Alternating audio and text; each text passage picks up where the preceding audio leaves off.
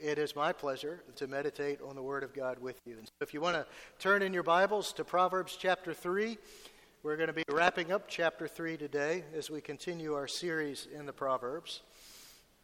Uh, we're going to be in tr- chapter 3, beginning in verse 27.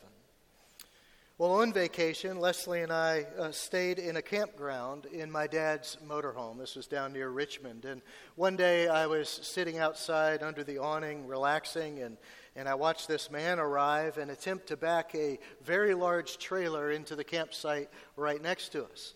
And as I watched, I became very concerned because it was pretty clear that he did not see this big old metal campfire ring, you know, that you see in campgrounds. And uh, he was backing his trailer up so his trailer tires would have run right over it. And of course, that would have given him a flat tire or even worse. And so I jumped to my feet to get the, the driver's attention, to, to get him to stop. And right as I jumped to my feet, so did another guy at another campsite. He was watching this whole thing and he jumped up too. And, and, uh, and so we were able to get his attention and we were able to prevent this mild disaster from happening, one that surely would have put a damper on his long weekend uh, with his family.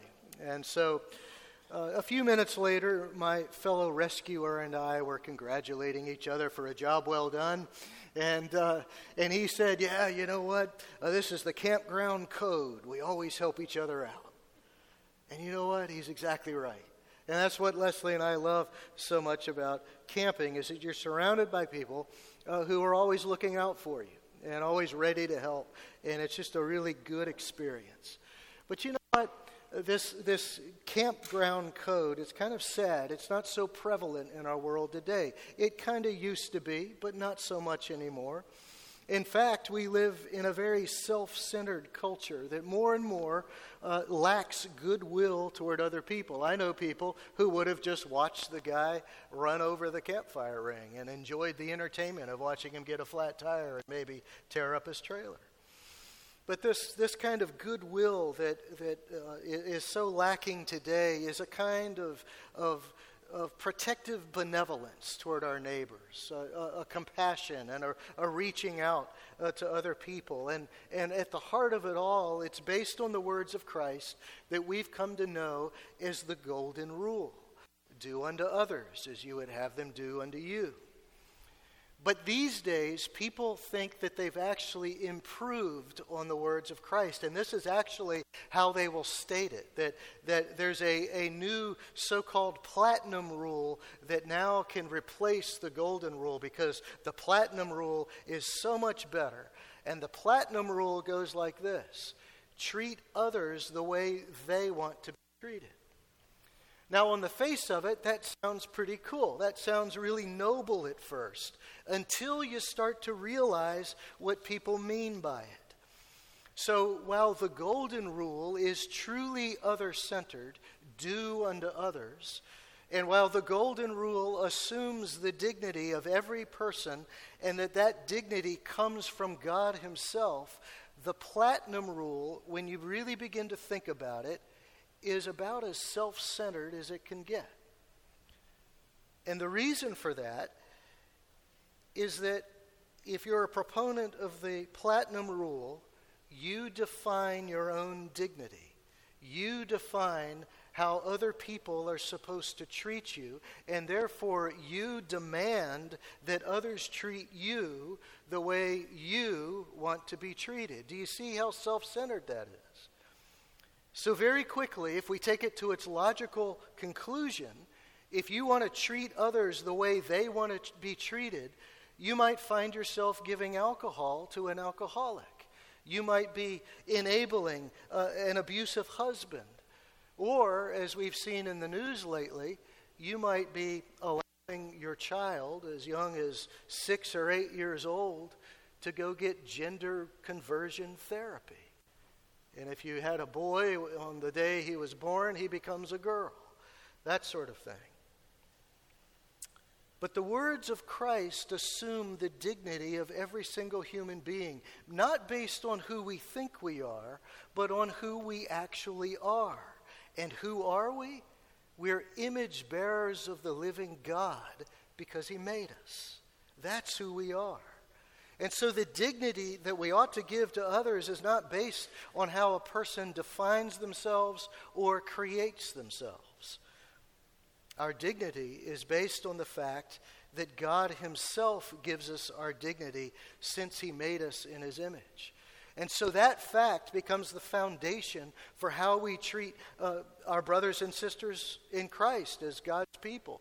It becomes uh, uh, how uh, the standard for for how we as believers treat our unbelieving friends and even total strangers. So, as followers of Christ, our ultimate desire is to give each other and the world a taste of who God is by being people of goodwill. That's the, the, the reason for goodwill. And so, what that means is that yes, we jump up to help not only in a campground, but also in our neighborhood.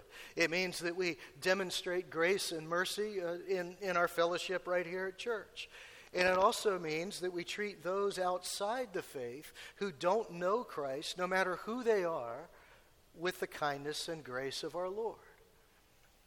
And so we've seen the foundation for all of this in our study of Proverbs so far, as we've been learning how to walk in the way of wisdom.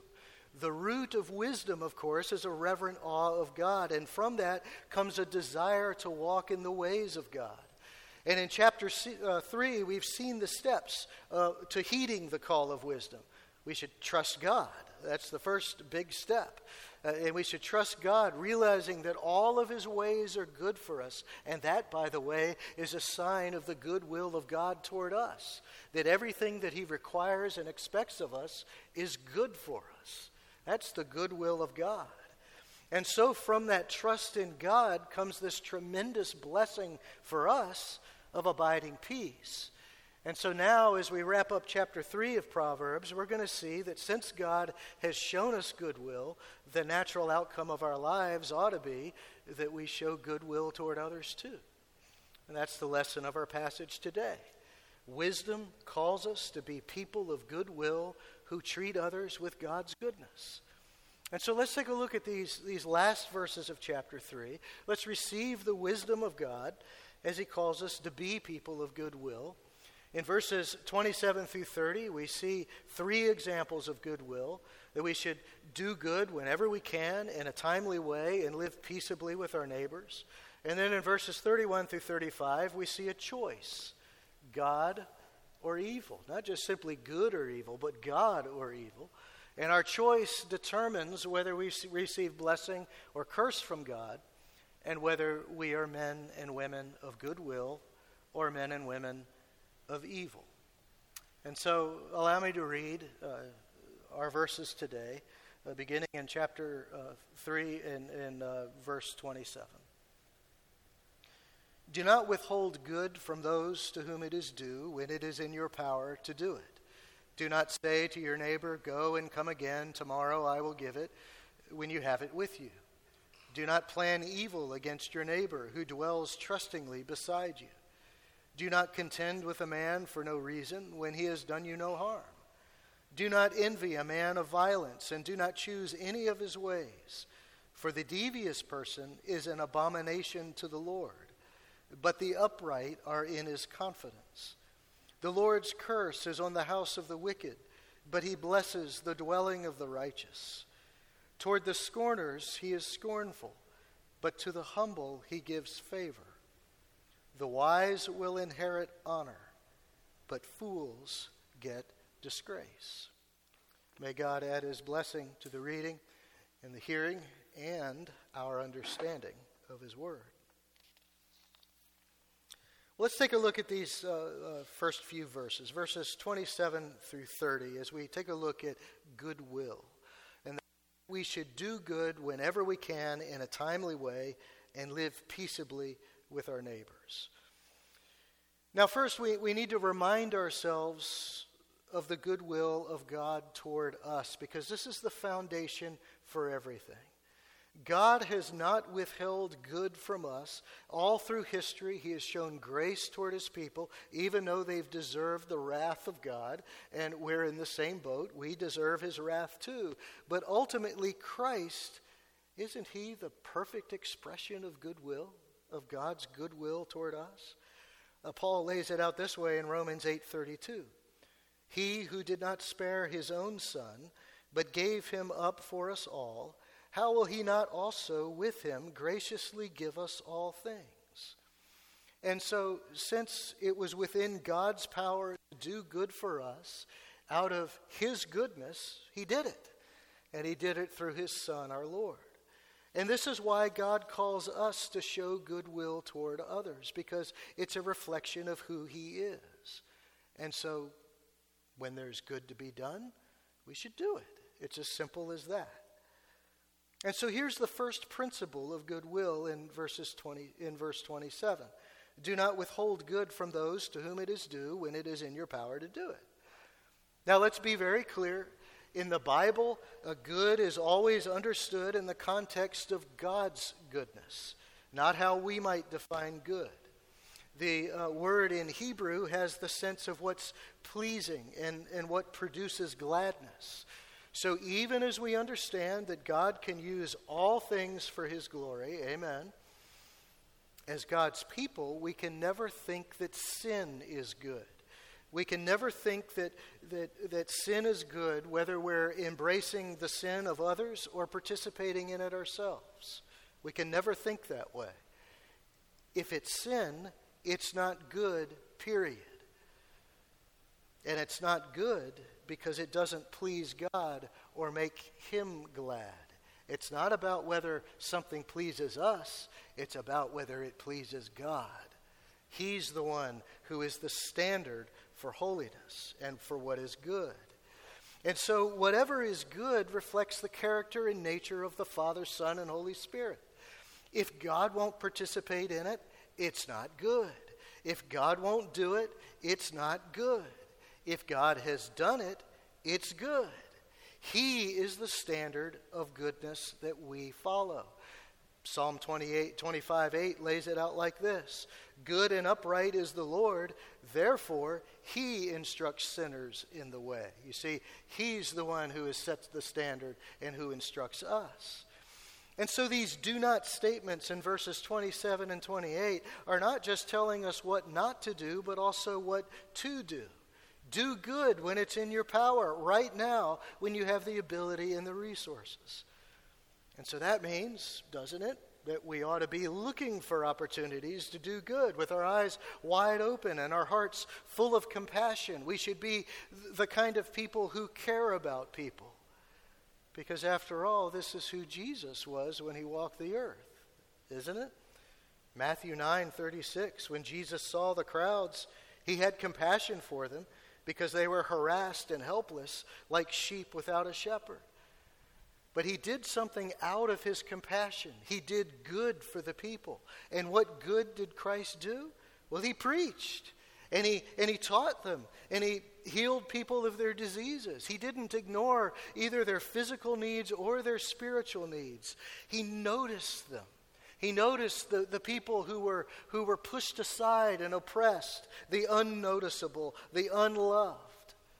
He noticed people, he saw them, and he paid attention to what they needed. And that's what we should do too, because we are followers of Christ. You know, a, a, person of goodwill like this, a person who is doing good, doing God's good, is a, is a real blessing. Since my dad died, uh, one of my dad's neighbors has, has been cutting his grass, cutting my dad's grass uh, ever, ever since then. And this is a tremendous blessing for us. And Bill, the, the neighbor, is a believer. And so I know he's doing this out of his love for the Lord. And, and he saw the need. He realized his own availability and ability, even though it was kind of inconvenient for him because it takes him a lot of time to do it. Dad has a lot of grass to cut. And so he's doing this great good for us, saving us time and allowing Leslie and me to concentrate on other things that we need to, to concentrate on. This is exactly the same kind of attitude that, that we ought to have as followers of Christ. We ought to be planning our finances around the idea of doing good. We ought to be arranging our lives uh, just like Bill is doing so that we've got time for intentional ministry to people, whether they're believers or unbelievers. We need to order our lives after the pattern of Christ, of compassion, and of reaching out to people, of always making room for people in our lives. We ought to always be ready and willing in the course of our days to offer a compassionate hand or a, a, kind word, a gentle response, a listening ear. We should be vigilant for opportunities to do good. Are you that kind of person? Is that who you are? Are you a person of goodwill? Well, that's the first element of goodwill. Do good whenever you can. And verse 28 shows us the second and related principle of goodwill, and that is that we should never put off doing good. Verse 28 says, Do not say to your neighbor, Go and come again, tomorrow I will give it when you have it with you. And so, whatever it is, uh, something your neighbor needs, or a debt you owe, or whatever it is, if you've got it, don't put it off. Uh, don't put your neighbor off. Don't delay. I had a neighbor once who kept putting me off. He wasn't a believer, and so it doesn't surprise me, but uh, he had offered to help me build our garage, and he knew a lot of things uh, that I didn't know how to do. He was an expert in these things, and so I'd ask him, and he offered to help, and but months and months went by. He kept putting me off and putting me off, even though he'd promised to help. At first, he'd say things like, Well, maybe next week I'll have time. Maybe, maybe next Saturday. And then it was next month. And then it was just silence. He wouldn't even respond to me anymore. But you see, as followers of Christ, we're called to be different. In fact, our desire to do good in a timely way is something that James ties directly to the authenticity of our faith. Listen to this in James chapter 2, beginning in verse 15. If a brother or sister is clothed and lacking in daily food, and one of you says to them, Go in peace, be warmed and filled, without giving them the things needed for the body, what good is that? And then James says famously in verse 17, so also by it so faith so also faith by itself if it does not have works is dead. Very rarely do we hear that verse in the little bit of a broader context. You see, saying that we care isn't enough. You know, if, if you were in the hospital and you were very sick and your nurse uh, just stood around and talked about caring for you but never actually did any of the things uh, that you needed, she would prove to be a lousy nurse, wouldn't she? Well, by the same token, we've got to show that we care not just by our words, by what we, but by what we actually do. That's how we show our love for other people. That's how we show goodwill. And so, doing good in a timely manner is actually, according to James, evidence of a person who's truly saved, who is truly following Christ. And so, that's the second principle of goodwill. And the third uh, characteristic or principle of goodwill is in verses 29 and 30. And this principle is that we should live peaceably with our neighbors. Do not plan evil against your neighbor who dwells trustingly beside you. Do not contend with a man for no reason when he has done you no harm. Well, the average Hebrew reading these words would associate them with legal matters, with taking somebody to court. But the meaning also can extend to the general idea of just simply living quietly and peacefully with our neighbors without causing trouble. Now, to understand these verses, we can also sort of turn them around and, and state them in the positive. Plan good for your neighbor, live peaceably with him. There, there's a, there's a, a, very funny old tale that I doubt is true, but, but there are many things that, are, that have happened that are like it, that it, there's a lot of truth in it uh, that illustrates this very well. There is this elderly woman and she called the police on her neighbors because they were doing all sorts of horribly upsetting things uh, uh, you know, next door to her. These are things that really troubled her, and, and uh, they were terrible, terrible things. And, and so she calls the police and invites him into her living room and says, I can see it all right out through my living room window. And the officer goes over to the window, and all he can see is a real tall uh, fence and big bushes and, and so on. He can barely even see that there's a house next door. And so he says, Well, I, I don't know how in the world you're, you're seeing all of this. And the woman says, Well, if you take this step ladder and you, you uh, set it on a big stack of books and you climb to the very top rung and you look out of the top right pane and lean way over, you can see them. And it's horrible, terrible thing. Here's a lady who is working very hard to find and cause trouble, right? We all know people like this, not just our, our next door neighbor, but people who are always finding fault, and trying to control us. When Leslie and I uh, lived in a townhouse, we had neighbors like that. So we all know people who are like that. But here's a question for you Are you one of those people? Are you one of those people? If you are, the Holy Spirit through Solomon is reminding us here that as God's people, don't be that lady, right? Don't be that lady. Live peaceably with your neighbors. Plan good for your neighbors, not evil. And so find ways to bless them if you can, if it's in your power to do so. And if we pray that the Holy Spirit would show us how, we'll be surprised how much ability God gives us to show goodwill even to difficult people. And also, as verse 30 commands, we ought not to take people to court for trivial reasons. We ought not to contend with a man for no reason. Now, this isn't a universal uh, ban against going to court. There are times when that's necessary. But at the very same time, we shouldn't abuse the system to our own advantage. We, we have developed in our culture a lawsuit uh, uh, happiness. I mean, we, we, we, we love to, to sue people in our culture, and it costs us all very dear, dearly as people abuse the system uh, for their own gain. And so it's why you, you uh, get out your your box of frozen pizza and you read the warning that it will be extremely hot when you take it out of the oven. It's why uh, on your your uh, your label on a bottle of sleeping pills it says may cause drowsiness. I mean that's very helpful, isn't it?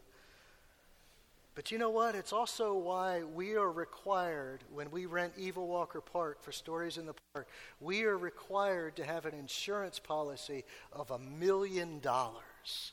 A million dollars. But, brothers and sisters, this, this isn't a, a, an opportunity for us to go into a diatribe against frivolous lawsuits. This is a passage about who you and I are supposed to be. Yes, there are people out there who abuse the system, but this is a question about us. This is a call for us to walk in the way of wisdom, to walk in God's ways by living peaceably with our neighbors, whoever they might be. We ought not to be looking for ways to profit off of our neighbors at their expense or just simply to cause trouble for them because we don't like them or something. So, in other words, don't be that lady. Don't be that contentious neighbor. Don't be the one who sues because the hot pizza burned your finger. But who are we to be instead? Who is it we're supposed to be? Well, this verse is telling us to do something that's very, very hard. We are called to be people who try to work out things face to face when there's a problem.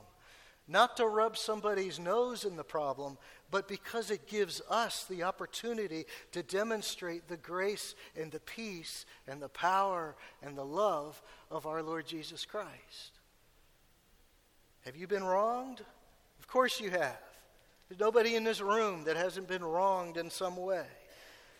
But our culture teaches us to shame people who hurt us. Isn't that true? We've all seen that, especially online. This has become the habit online. But, brothers and sisters, here's the ethic of a follower of Christ. Here's the ethic of a, of a believer. Paul lays it out in Romans chapter 12, beginning in verse 17. Repay no one evil for evil but give thought to do what is honorable in the sight of all. If possible, so far as it depends on you, live peaceably with all. Beloved, never avenge yourselves, but leave it to the wrath of God, for it is written, Vengeance is mine, I will repay, says the Lord. And so think about the next time, think about that the next time that you are tempted to try to shame someone publicly, especially online, because that's, that's where we tend to do it most. Vengeance is mine, says the Lord. Leave it, leave it to the wrath of God if somebody has hurt. Paul goes on in verse 20 to the contrary, if your enemy is hungry, feed him. If he is thirsty, give him something to drink, for by so doing, you'll heap burning coals on his head. Do not be overcome by evil, but overcome evil with what? Good. Good. You see, there it is. And so, back to verse 30 of our passage how much more ought you and I to treat with respect and dignity those who've done us no harm?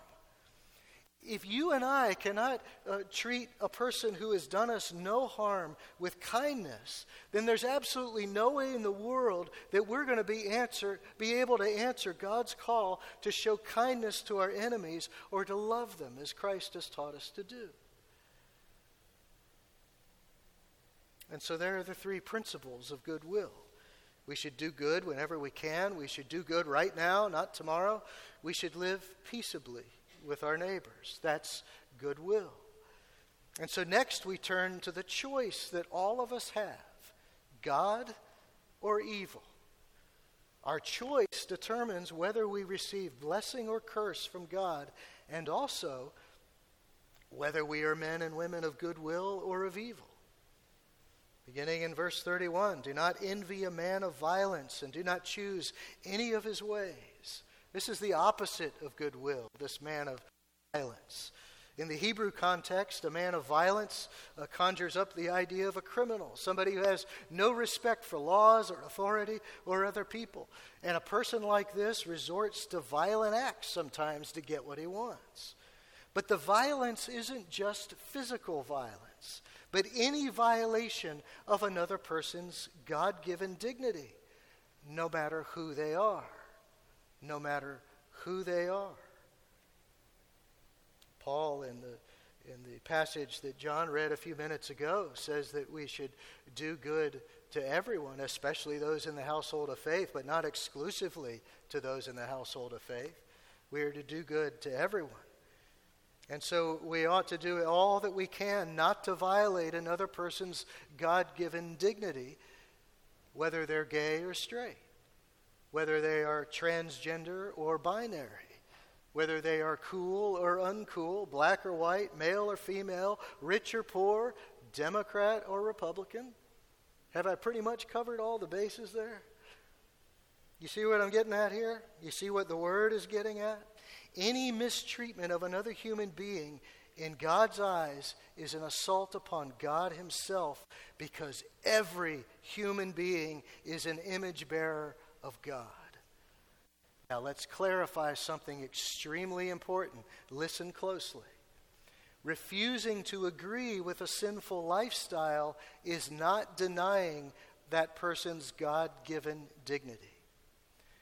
But, brothers and sisters, if we refuse to love that person, if we refuse to demonstrate to them the same grace and mercy that God has demonstrated to us through His Son, then we are arrogantly and pridefully denying that person's God given dignity, and we are actually attacking God.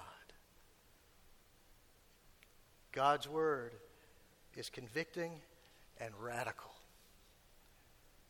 And God's word tells us that that's when we become men of violence, that there is always a human cost and an eternal cost when goodwill is missing. And the reason for that is because it strips people of their God given dignity as human beings. And so, with verse 31, we shift from specific examples of ethical behavior to the choice that we have before us in how we treat people and what our attitude is going to be toward them. We can choose God or we can choose evil. There are consequences to both choices. On the one hand, the devious person in verse 32 is an abomination to the Lord, while on the other hand, an upright person is in God's confidence. In other words, a liar is detestable to God, but an honest and forthright and on the level friend of people is a friend of God's.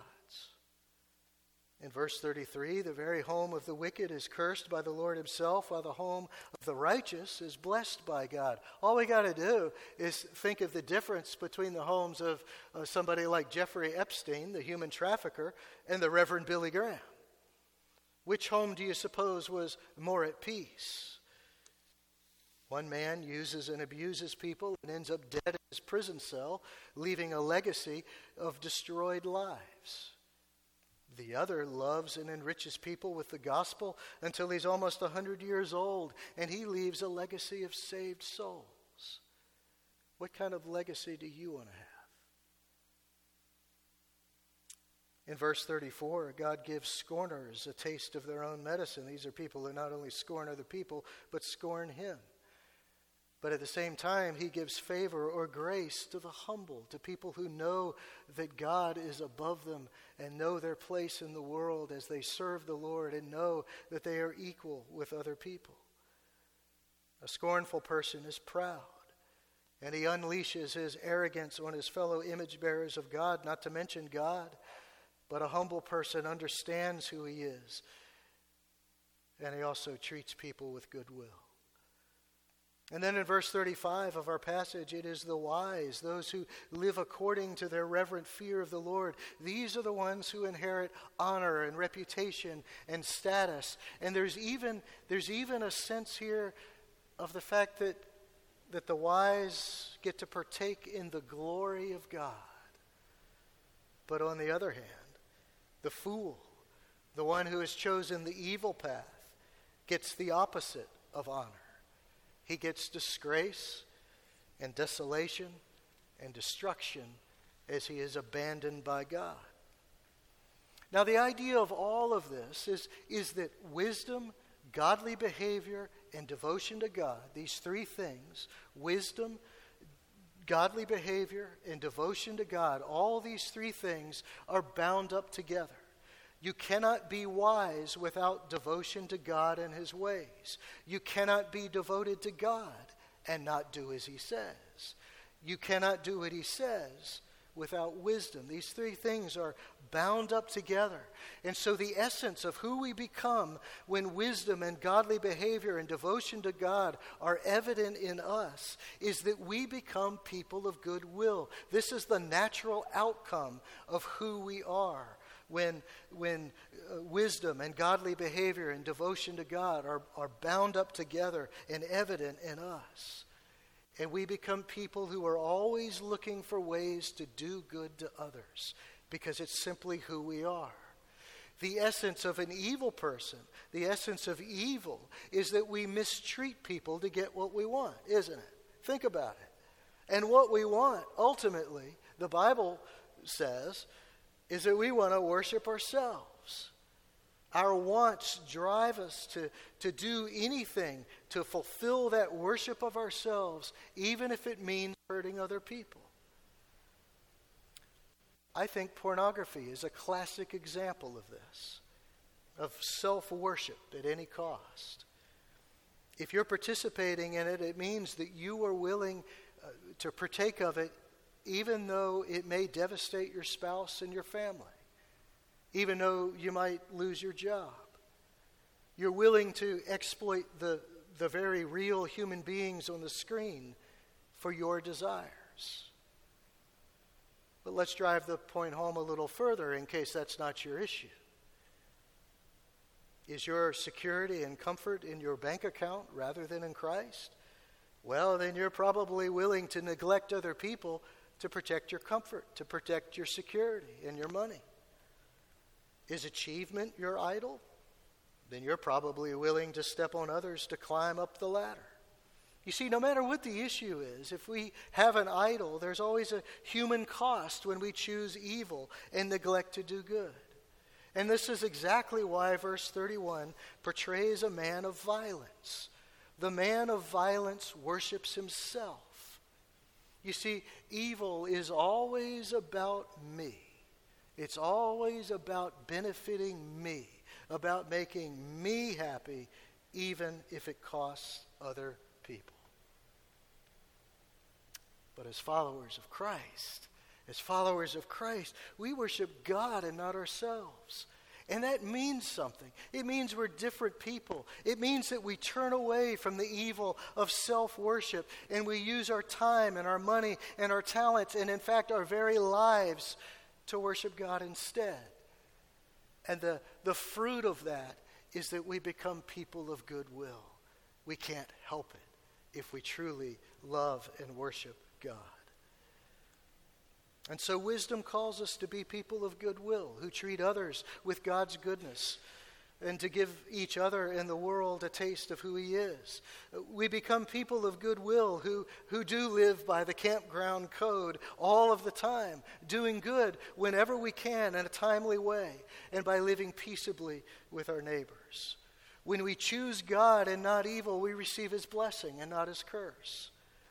But, brothers and sisters, as we contemplate this passage in Proverbs as Christians, as followers of the Lord Jesus Christ, in light of the, the cross,